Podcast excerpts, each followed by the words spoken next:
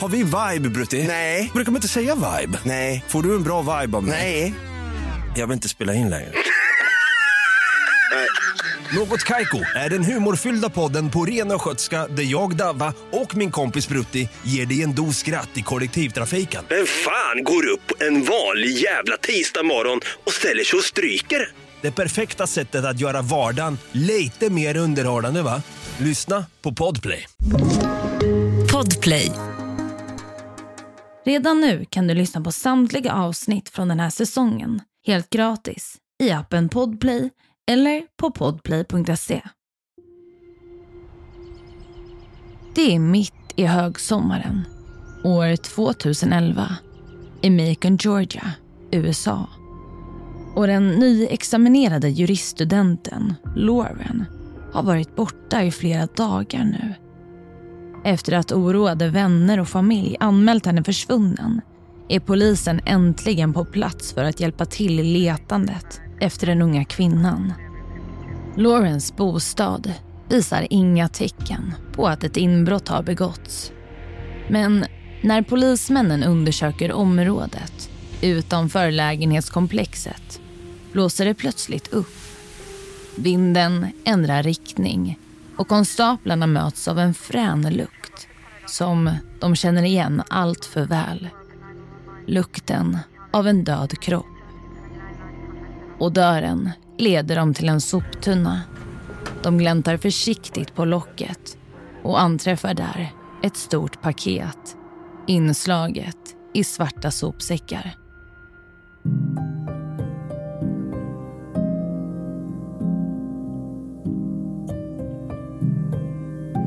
Du lyssnar på Jakten på mördaren med mig, Saga Springhorn. Jag vill varna för grovt innehåll i dagens poddavsnitt.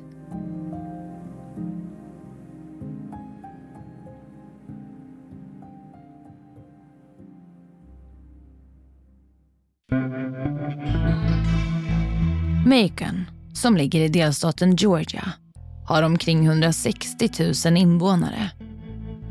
Macon har ett vackert landskap med höga berg i norr och plana vyer i söder. Och staden är bland annat känd för att ha varit hemstad för framstående artister som Little Richard och bandet R.E.M. I Macon finns även universitetet Mercer University som erbjuder många olika inriktningar och utbildningsprogram. Ett av dessa program är skolans populära juristutbildning, Mercer University School of Law. Och det var också här den 27-åriga Lauren Giddings hade studerat för att i framtiden kunna uppfylla drömmen om att bli en framgångsrik försvarsadvokat. Lauren Giddings föddes den 18 april år 1984 i Maryland där hon växte upp med föräldrarna Bill och Karen samt hennes yngre systrar Caitlin och Sarah. Vid 24 års ålder, år 2008, flyttade Lauren till Macon för att börja studera juridik. Lauren, som var en social, självsäker och öppen tjej, hittade snabbt vänner i den nya staden. Och när hon inte pluggade var hon gärna ute och sprang, umgicks med vännerna eller tog del av universitetsstadens nattliv. Många har beskrivit Lauren som en person full av empati som såg alla runt omkring sig. Och hon var noga med att se till att inkludera samtliga klasskompisar när de skulle hitta på något tillsammans efter skolan. I juni år 2011 har Lauren nyligen gjort klart sin treåriga juristutbildning och har stannat kvar i Macon över sommaren för att studera till den viktigaste tentan av dem alla. Sluttentan för att få sin officiella juristexamen. I USA kallas denna tenta för the bar exam och med denna avklarad har man utfört det sista steget i utbildningen för att få arbeta som jurist i en specifik delstat. I Laurens fall, Georgia. Fredagen den 24 juni förbereder sig Lauren för en helg med studier hemma i studentlägenheten. Hon skickar ett sms till familj och vänner för att förbereda dem på att hon kommer vara svår att nå ett tag framöver. I smset skriver hon Hej hörni. Jag gör mig redo för att plugga till tentan. Ta inte illa upp om jag inte svarar på sms eller mejl. Dagarna går och ingen hör något från Lauren. Vilket till en början känns fullt rimligt med tanke på att Lauren själv har varnat för att hon kommer att fokusera på studierna den närmsta tiden.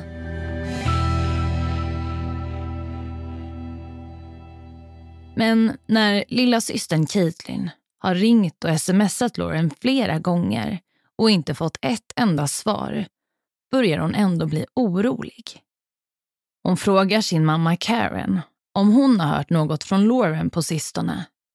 Men mamman svarar att det nu var flera dagar sedan hon sist hörde något. Men lugnar ner sin dotter med att förklara att hon förmodligen bara är upptagen med tentaplugg. Caitlin tycker dock att det är märkligt att det är helt tyst från systern. Det är inte likt Lauren att stänga ner kommunikationen helt på det här sättet. Och för att vara på den säkra sidan ringer hon upp en kompis till Lauren, Ashley. Ashley säger att hon inte heller har hört något från vännen på flera dagar och erbjuder sig att åka till Laurens lägenhet för att se att allt står rätt till.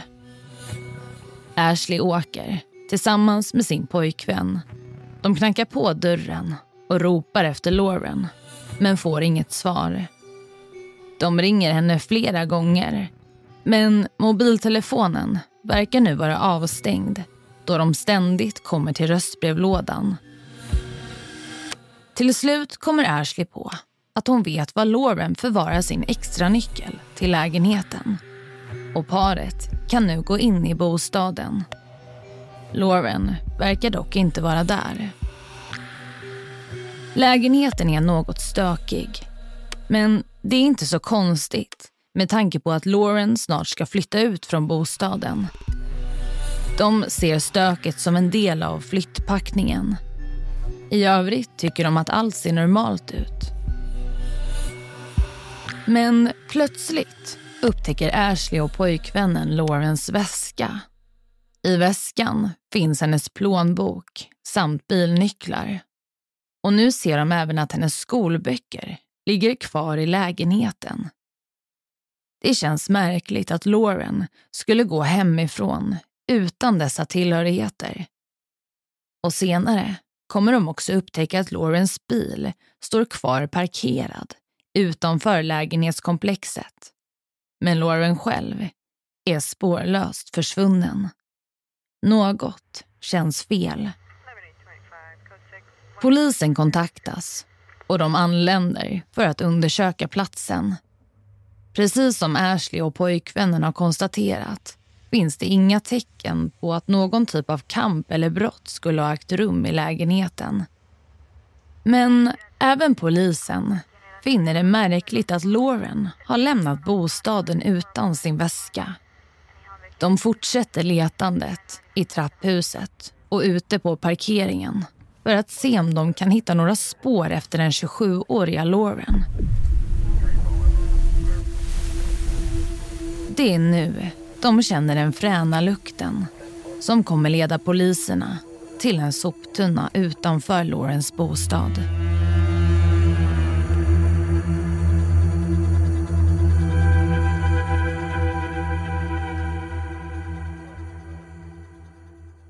Ja, polisen har nu gjort ett oroväckande fynd i letandet efter Lauren. Man har hittat en torso i soptunnan utanför bostaden. Och Det kommer inte dröja länge innan man kan bekräfta med hjälp av föräldrarnas DNA att det är Lauren Giddings kvarlevor man har hittat. Redan samma dag som fyndet görs går polisen ut med ett pressmeddelande till allmänheten där de berättar om att utredningen kring den försvunna Lauren numera är en mordutredning. Polischefen i Macon, Mike Burns, berättar även att det rör sig om ett styckmord och han vädjar nu till allmänheten att själva vädra efter lik då det förväntas dyka upp fler kroppsdelar i närområdet. Detta leder till en mediastorm och plötsligt svärmar det med journalister och kameror utanför Laurens bostad. Stora delar av Macon har engagerat sig i letandet och många av de studenter som tidigare pluggat med Lauren befinner sig på platsen. Och Det kommer snart visa sig att det inte bara är Ashley och systern som har letat efter Lauren innan polisen kopplas in. Utan även andra vänner och studiekamrater har under en tid oroat sig över Laurens långa frånvaro. En av personerna som har letat efter Lauren och nu befinner sig på platsen när media anländer efter polisens presskonferens är Laurens granne, Steven McDaniel. Han blir intervjuad av ett tv-team på platsen och denna intervju kommer i efterhand att få stor uppmärksamhet. Här berättar grannen Steven om letandet efter Lauren och hur det inte finns eh, något tecken på brott i lägenheten. Och att han och vännerna misstänker att hon kanske kan ha blivit påhoppad när hon var ute och sprang eller liknande. Han nämner även ett e-mail som Lauren har skickat ut innan hon försvann. Och Sen får han höra från reporten att de har hittat en kropp. Något som Steven inte är medveten om när han blir intervjuad. Och Man ser en svårt chockad ung man ta en paus i intervjun för att gå och sätta sig.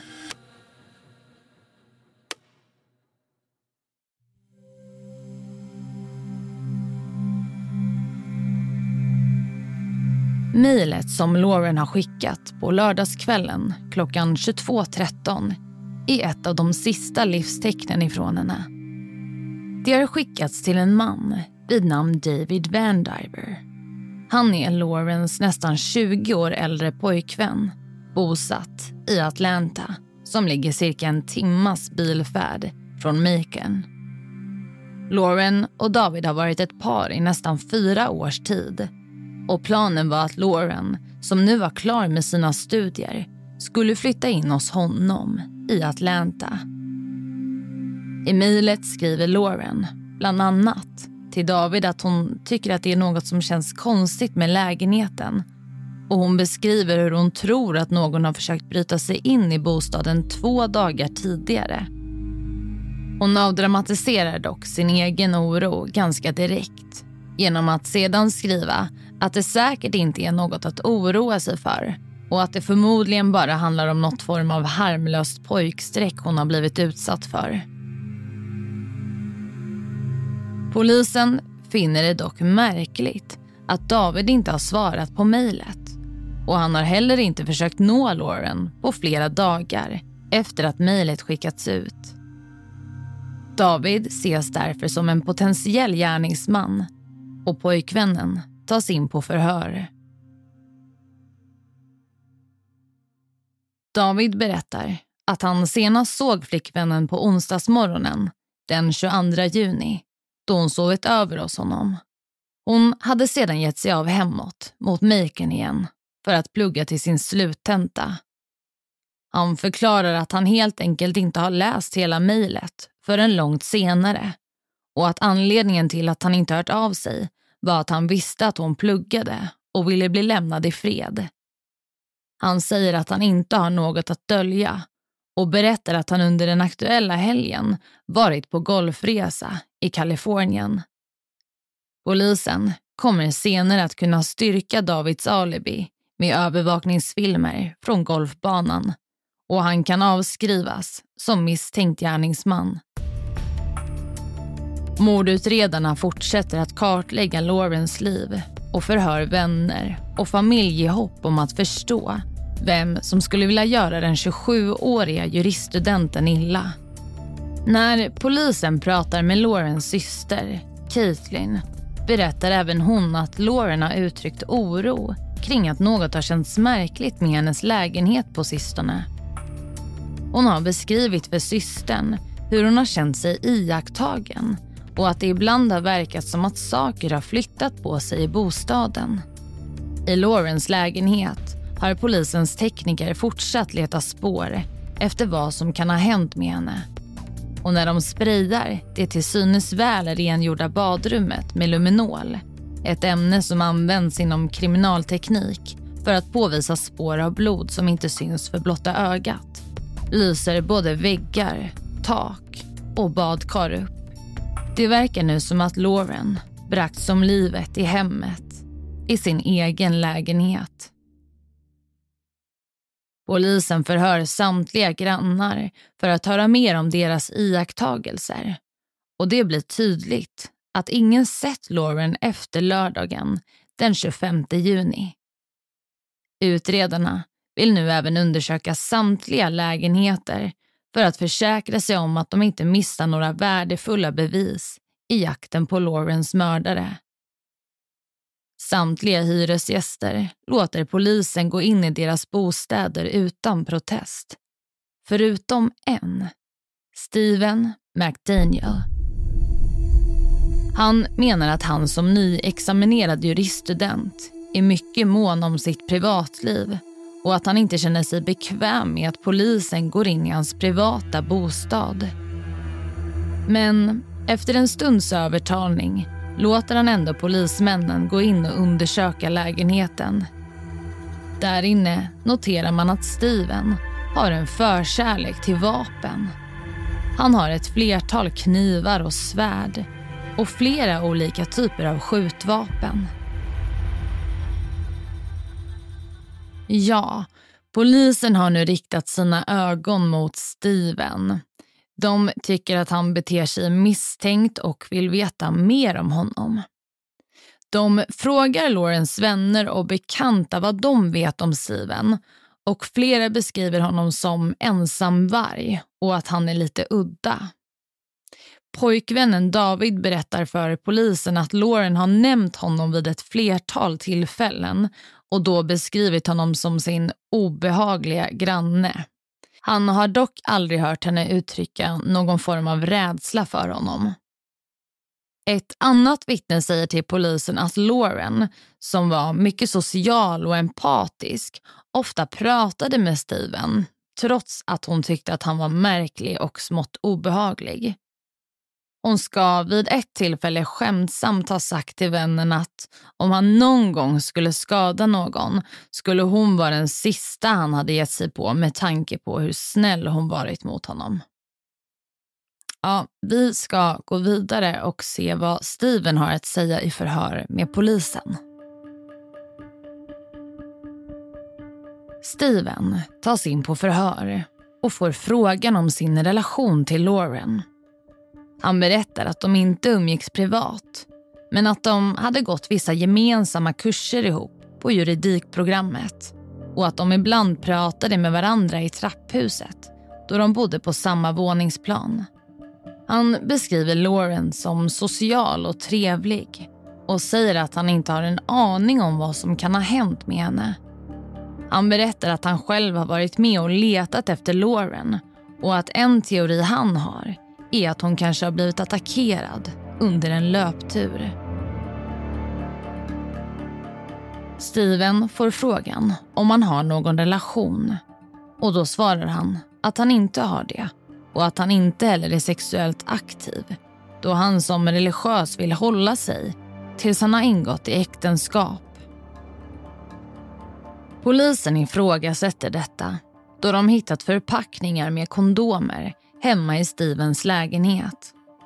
Han erkänner då plötsligt för polisen att han har en huvudnyckel som går till alla dörrar i lägenhetsbyggnaden och att kondomerna är något han stulit från grannar. Men han förtydligar att han inte har varit inne i Laurens lägenhet. Misstankarna gentemot Steven växer och polisen vill fortsätta förhören. Men de har fortfarande inte tillräckligt med bevis för att häkta honom för mordet. De är rädda för att han ska gå fri. Då har han möjlighet att göra sig av med värdefull bevisning. Polisen har dock ett erkännande angående inbrott och bestämmer sig för att gripa Steven på dessa grunder och kan på så sätt hålla honom inlåst medan jakten på fler bevis fortsätter. Kriminaltekniker gör nu en grundlig undersökning av hela lägenhetsbyggnaden samt Stevens bostad. Och nu kommer bilden äntligen att klarna kring vad som har hänt med Lauren. I den gemensamma tvättstugan hittas ett blodigt lakan. Blod som kommer visa sig komma från Lauren. Och i ett förråd finner polisen en bågfil. Bågfilen ser rengjord ut. Men vid närmare analys hittas DNA-spår i form av blod och mänsklig vävnad. Även dessa matchar Laurens DNA. När Stevens bostad nu undersöks på nytt hittar utredarna en tom förpackning som matchar bågfilen i förrådet. Och utöver huvudnyckeln till hela byggnaden har Steven också en nyckel som går direkt till Lawrens lägenhet. I en byrålåda finner polisen ett par trosor som har tillhört Lauren. Och när de går igenom Stevens dator förstår de att han har varit nästintill besatt av henne. I datorn har han hundratals bilder på Lauren. Bilder som man misstänker att han har kopierat över från hennes dator när han varit inne i bostaden. Han har även sökt på Laurens namn otaliga gånger och besökt hennes LinkedIn och andra sociala medier regelbundet. På datorn hittas också en film. Man kan se att Steven har försökt att radera filmen men tekniker lyckas återskapa den och på skärmen ses nu Lauren helt ovetande om att hon blir filmad. Filmen har spelats in på kvällen innan Lauren försvinner. Och utifrån hur det är filmat misstänker polisen att Steven har byggt någon form av pinnliknande konstruktion där kameran har suttit längst ut. Han har sedan filmat henne från sitt fönster och in mellan persiennerna i hennes lägenhet. Detta tror polisen är ett sätt för Steven att förbereda sig för vad han tänker göra kommande kväll.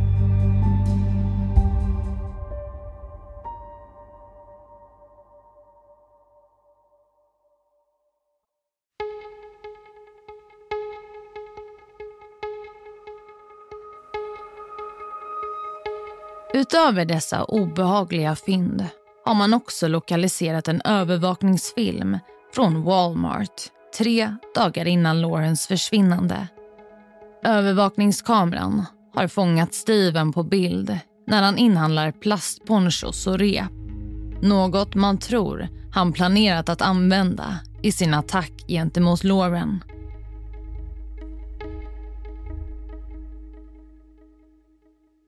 Ja, vi ska nu ta en paus i utredningen här och återgå till den intervjun som Steven är med i.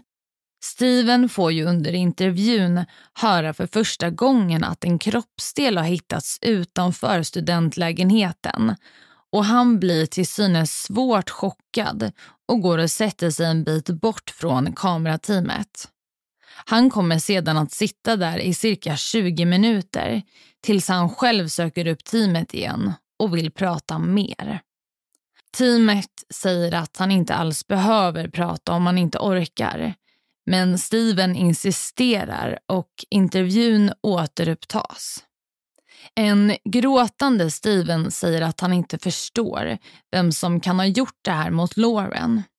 Han önskar att han själv hade kunnat hjälpa henne och att han till exempel hade kunnat låna ut ett av sina vapen till henne att ha i självförsvar om hon nu var så rädd för att vistas i sin egen lägenhet. Något som är intressant med klippet är att Steven pendlar snabbt mellan att få känsloutbrott och att gråta till att tvärt sluta och börja prata i en lugn ton om Lauren och iakttagelser han gjort av henne innan hon försvann. Det finns ju inget facit för hur människor beter sig under stunder av sorg och chock men det är något som är avvikande med Stevens beteende och när han gråter verkar han göra det utan tårar. Mm. Vi går vidare.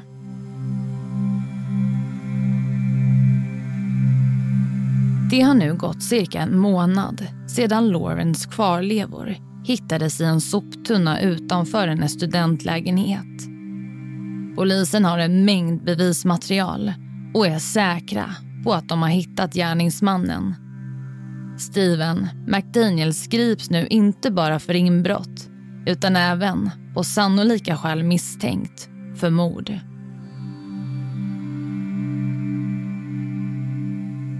Mordutredarna har ännu inte hittat resterna av Laurens kropp och eftersom Steven fortfarande nekar till brott vet de inte heller exakt hur Lauren har bragts om livet.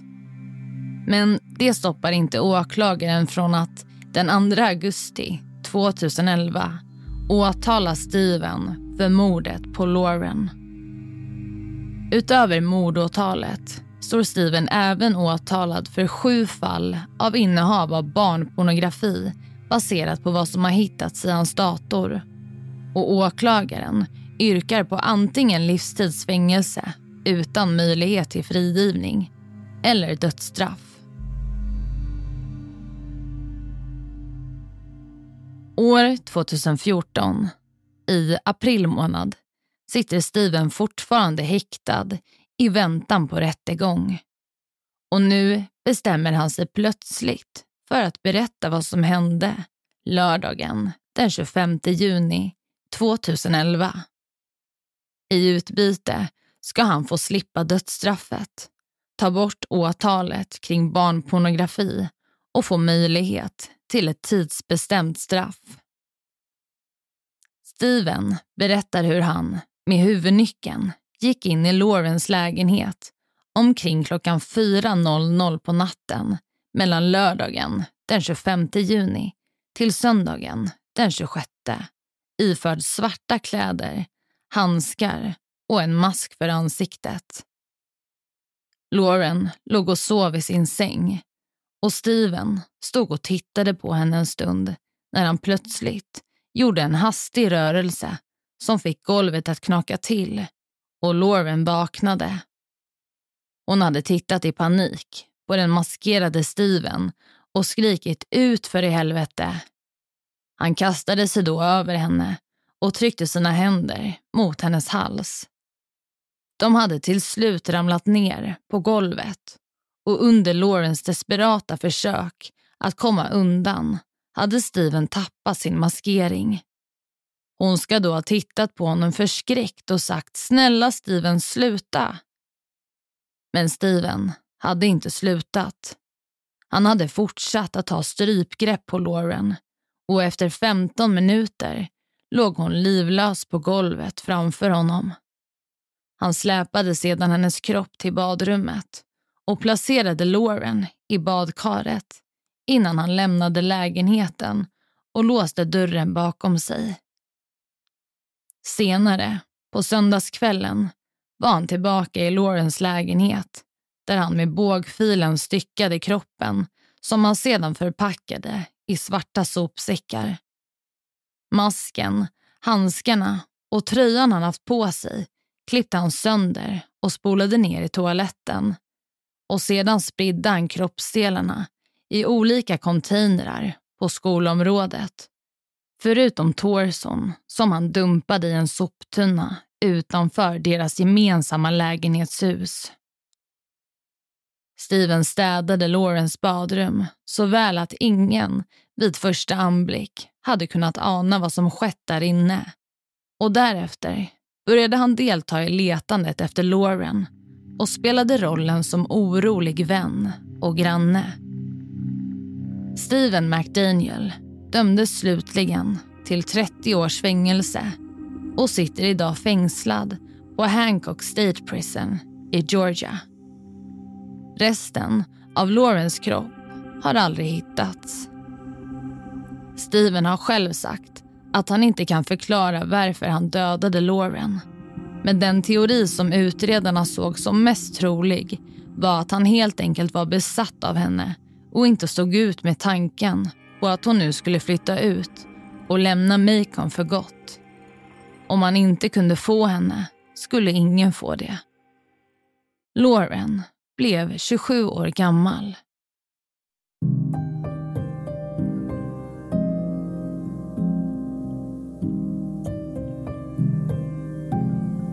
Du har lyssnat på fallet om Lauren Giddings. En produktion från Podplay.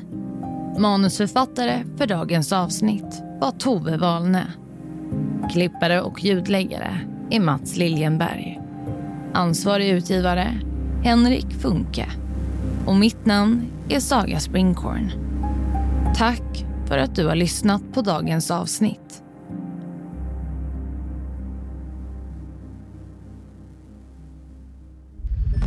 Podplay, en del av Power Media